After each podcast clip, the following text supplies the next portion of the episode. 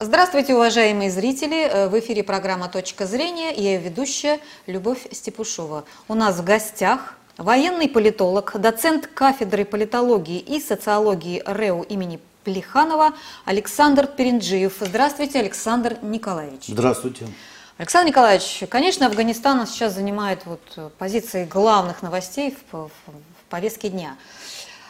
А, сегодня такая новость прошла, что посол России в Кабуле Дмитрий Жирнов заявил, что альтернативы радикальному движению «Талибан», которое признано в России террористической организацией, а, в Афганистане нет. А, я бы хотела вас спросить, почему нет и что из себя представляет вот это движение «Талибан», которое пришло к власти? Отличается ли оно от, от, от того движения «Талибан», которое приходило к власти уже в 2001 году, а потом американцы, значит, их от власти отстранили да, военным путем. Что вы можете нам рассказать? Я, конечно, скажу так, не готов утверждать вот такой, знаете, вот, что я тут сто процентов в этом уверен. Но есть признаки того, признаки, ну, мы получаем так же, как и все, значит, какие-то сведения из э, СМИ, да, и разные там, какие-то сообщения, какие-то факты, какие-то вот заявления, да, вот в данном случае, которые угу. вы озвучили. И как раз говорит о том, что действительно что-то с этим Талибаном не так. Да, вот э, вроде бы Талибан, но он немножко не такой Талибан, который был до этого. А в чем могла быть... Нет, сначала давайте о фактах, угу. которые в некотором смысле э, приводят меня к определенным выводам. Ну, во-первых, э, бросается в глаза, э, даже до того, как Талибан э, еще не был, ну, кажется, в власти, да, но уже тогда эксперты почему-то заметили на огромное количество вооружения у Талибана китайского производства. Угу. При этом ну, как-то вот вроде больше в СМИ отражается, что они там захватили у американцев, там вооружение, военную технику, там какие-то, какой-то арсенал и так далее. Но это потом. А изначально э, Талибан был вооружен китайским значит, э, вооружением. Кстати, мы и до этого здесь, вот в этой студии, обсуждали с Игорем Шатровым, угу. и тоже этот момент озвучивали. Вот. И, собственно говоря, почему это происходит? Ну, сначала у меня была такая версия, что я говорю, ну, знаете, китайцы же еще снабжали маджахедов, когда еще Советский Союз был. Да, был. Говорю, наверное, связи остались. Но я думаю, здесь не все так просто. Э, давайте вспомним московский формат переговоров по Афганистану, который был до этого.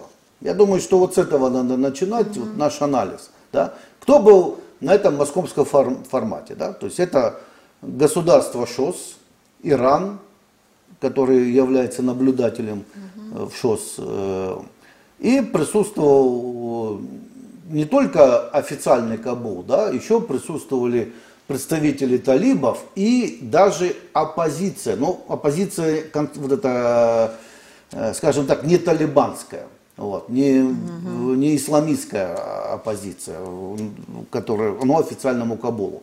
Вот этот московский формат. И как он проходил, московский формат, я хотел бы тоже, э, чтобы все обратили внимание, он проходил как антиамериканский, антинатовский. Понимаете, в чем дело? То есть, э, сейчас многие эксперты, когда говорят, и я, кстати, в том числе, было тоже думал, что действительно это такой вот четкий замысел американцев оставить нам нестабильное угу.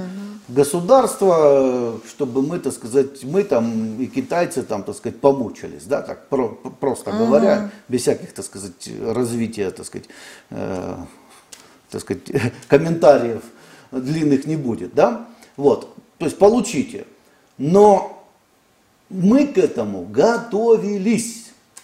Я еще хотел бы напомнить, э, что еще в 2011 году, когда Обама заявил о том, что будет вывод войск из Афганистана, уже была э, проведена тогда конференция, где я был участником, она проходила в Российском институте стратегических исследований. Кстати, э, вы понимаете, это 2011 год, это еще далеко до крымских событий, поэтому там у нас даже еще и присутствовали американцы. Я там даже одного помню, очень хорошо молодого э, советника американского посла. Ну, я вам скажу откровенно, по лицу не ошибешься. Э, сотрудник ЦРУ, угу. понимаете, прям вот здесь что-то какое-то вот лицо прям вот типичное, я бы сказал, ну, да. да. Ну, ладно, не в этом даже дело. Что тогда обсуждалось? И первое, э, обсуждалось, что с Талибаном можно договориться. То есть вот этот путь, угу. да. Второе обсуждение было, что возможно Э, снятие с наркоиглы экономики Афганистана и перевод ее на обычную нормальную белую экономику, на промышленные рельсы. Ну и казалось бы, это только были какие-то заявления. Смотрите, а теперь факты. А факты такой, не успел э, Талибан в воскресенье, э, там, по-моему, какой то 16 августа, да? Да. Вот, э, взять э, власть. власть Кабуле. В Кабуле, да. Угу. Как уже, по-моему, то ли через день, то ли на следующий день уже началась дискуссия, кто будет и как разрабатывать полезные ископаемые в Афганистане. Понимаете, то есть это как-то информация ну, да. сразу удивила. То есть американцы вроде как что-то там какие-то проводили, какие-то геологические, так сказать, разведывательные действия, да, но ничем это не закончилось. А тут сразу, еще, не, еще так сказать, только-только э, э, власть, так сказать, у талибов еще даже не сформировалась толком, уже началась эта дискуссия.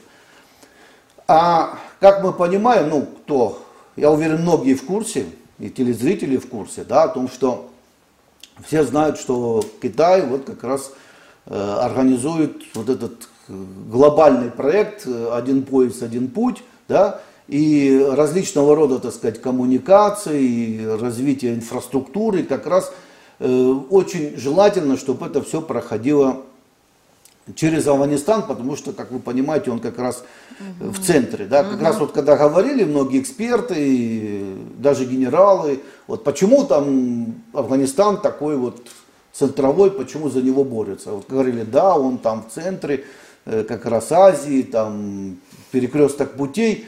И вот как раз интересный ответ. Да? Потом еще тут же стал разговор о том, что да, давайте э, газопроводы, которые с Туркмении тоже.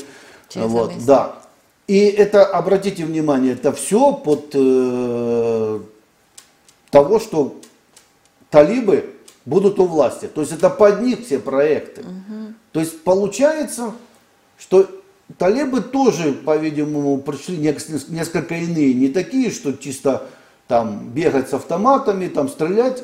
Угу. На них тоже, наверное, дошло, что в принципе надо действительно создавать свою экономику. В принципе, им это от этого хуже не будет, а, наверное, даже лучше, что они от этого будут получать тоже прибыль, как угу. власть, да, угу. вот, и не просто там э, обирать там каких-то торговцев, да, а действительно развивать промышленность. Ну, ну вот. да, у них же был опыт да, в строительстве государства. Вот три года, по-моему, они просуществовали до, до 2003 года, и их признали три страны. Пакистан, по-моему, Арабские Эмираты и еще кто-то, Саудовская Аравия.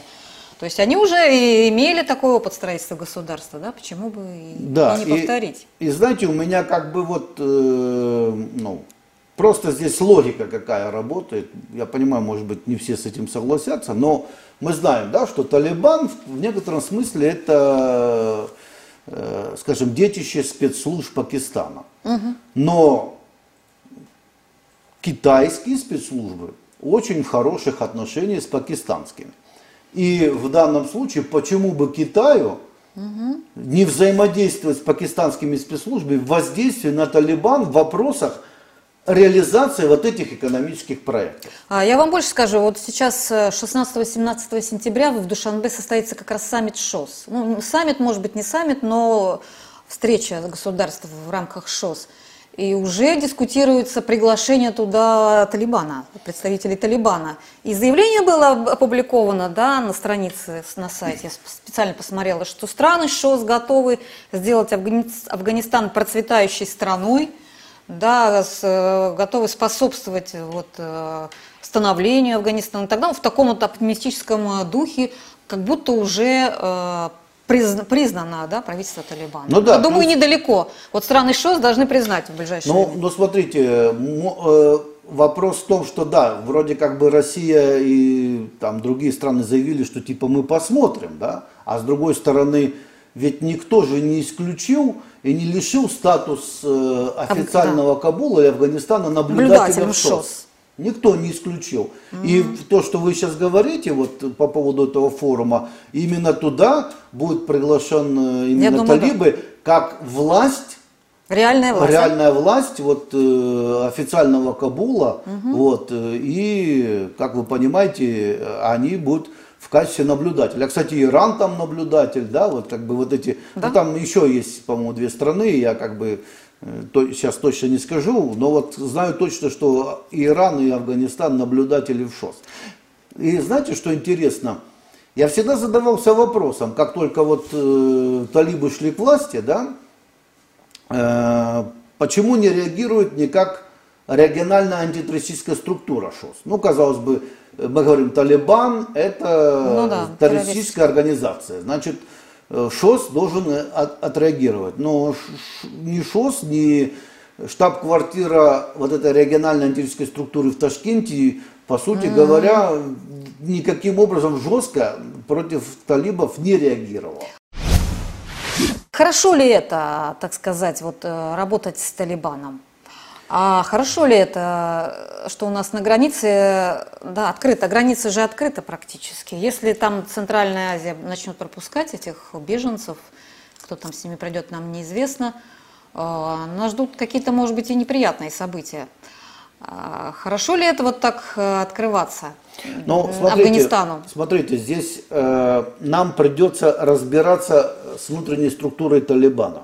Угу. Потому что, ну, я уже изначально говорил, вот когда мы общались с Игорем Шатровым, что Талибан можно условно разделить на две части.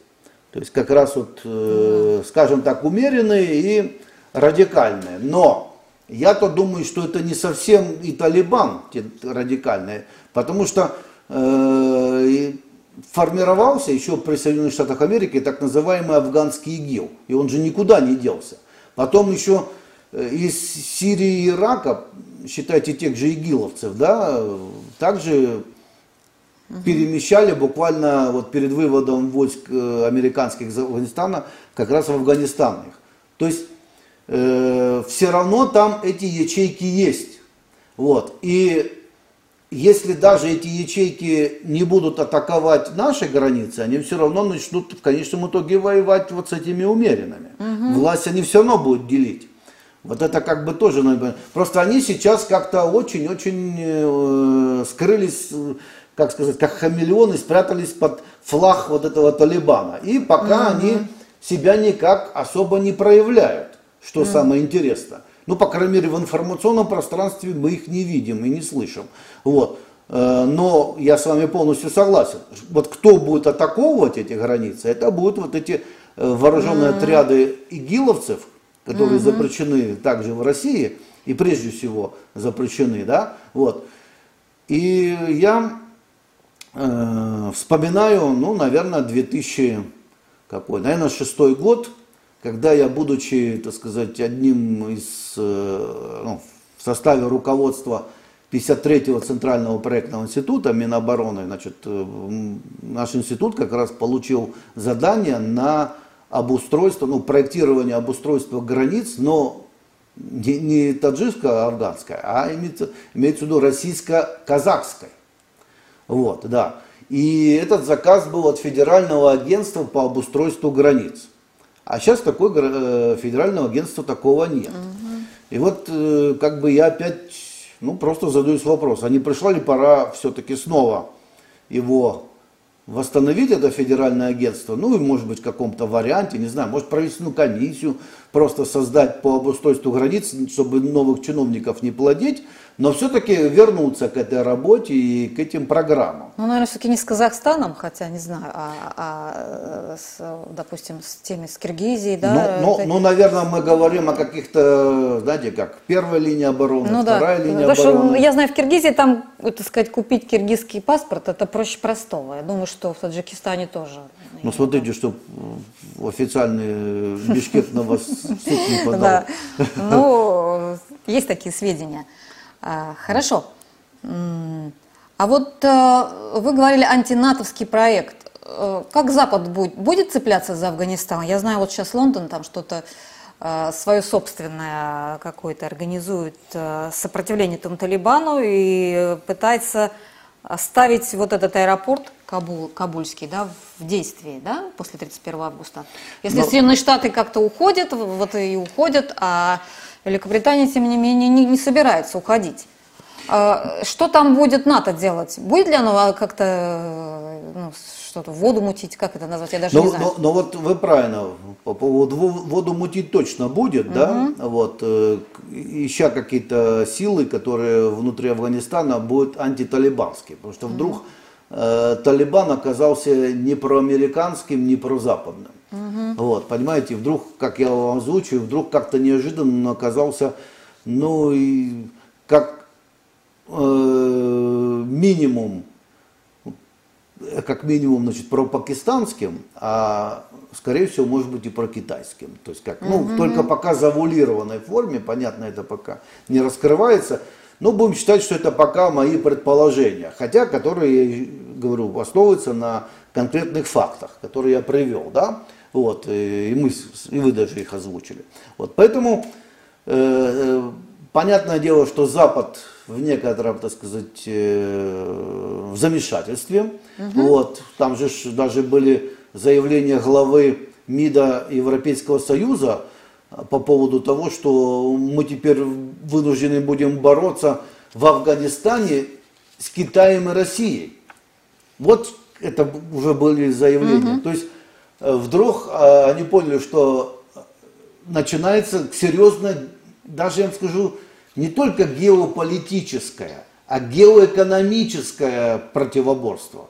То есть в данном случае э, не только, так сказать, что-то там вооруженные какие-то столкновения там или какие-то там войска, но именно то, что было озвучено по поводу природных ресурсов, их освоения, различных, так сказать, экономических проектов – Понятное дело, что будут попытки им мешать, как вот, например, мешали Северному потоку-2. Угу.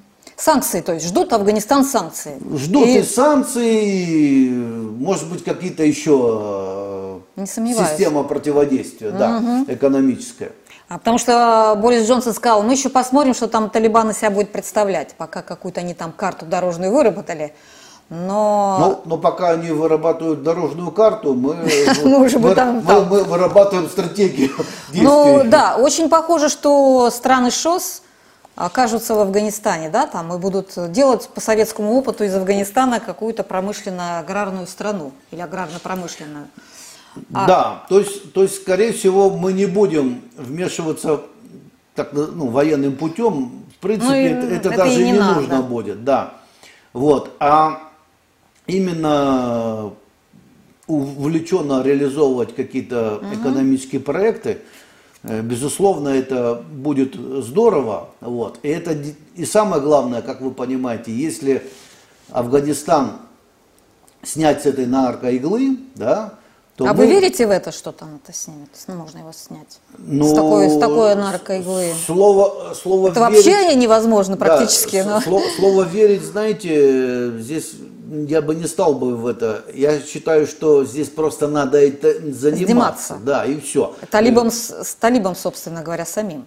Ну и нам, в том числе, и, как говорится, совместно с талибами, тем более есть и у талибов соответственные правила по поводу ну, употребления да. наркотиков, но одно дело употреблять наркотики, я не против, а вот другое дело выращивать эти наркотики и поставлять в другие страны, вот здесь как раз это все четко различается у талибов. Вот поэтому угу. нам надо еще договориться, чтобы они стали также противодействовать этому. Но опять же, еще раз говорю, нам тоже придется определиться, э, какие именно талибы будут у власти Да. и, и где те радикалы, как они себя будут проявлять, и что будут с ними делать именно сами талибы. А вот это вот Панджерское ущелье, вот это вот э, сын Масуда, да, это вот что за сила она там что-то там мутит? Она нам такая, э, как сказать, кто-то что-то или это действительно сила? Что Ну, знаете, э, по-моему, ну не знаю, может у кого у экспертов экспертов много мнений, и много вся- высказывали, но у меня сложилось еще такое ощущение, что это э, из серии, что вы мира не получите, все равно гражданскую войну будем потихонечку разжигать и подогревать. Вот э, в, в- этом плане. И я думаю, что здесь не кончится только Панджерским ущельем. Э, Скорее всего, там, знаете, как в свое время у нас или где там на Украине в гражданскую войны, да, там были, так сказать, и красные, Да. и белые, и махновцы, и петлюровцы. Вот что-то подобную неразбериху пытаются создать сейчас в Афганистане. Да, китайцы об этом пишут прямо, вот это Global Times их, она пишет, что вот э, американцы будут пытаться сделать так, чтобы вот война не прекращалась, чтобы Афганистан не сделать стабильным. Вот Им- это, это, это им не очень не хочется. И- совсем именно так, знаете, действительно такое ощущение. И м, вот здесь как раз встает вопрос, э, ну, я бы сказал бы пока дискуссионным, надо ли России выступать как э, площадка переговорного процесса между этими силами. Ну, кто-то говорит, что не надо, кто-то говорит, давайте.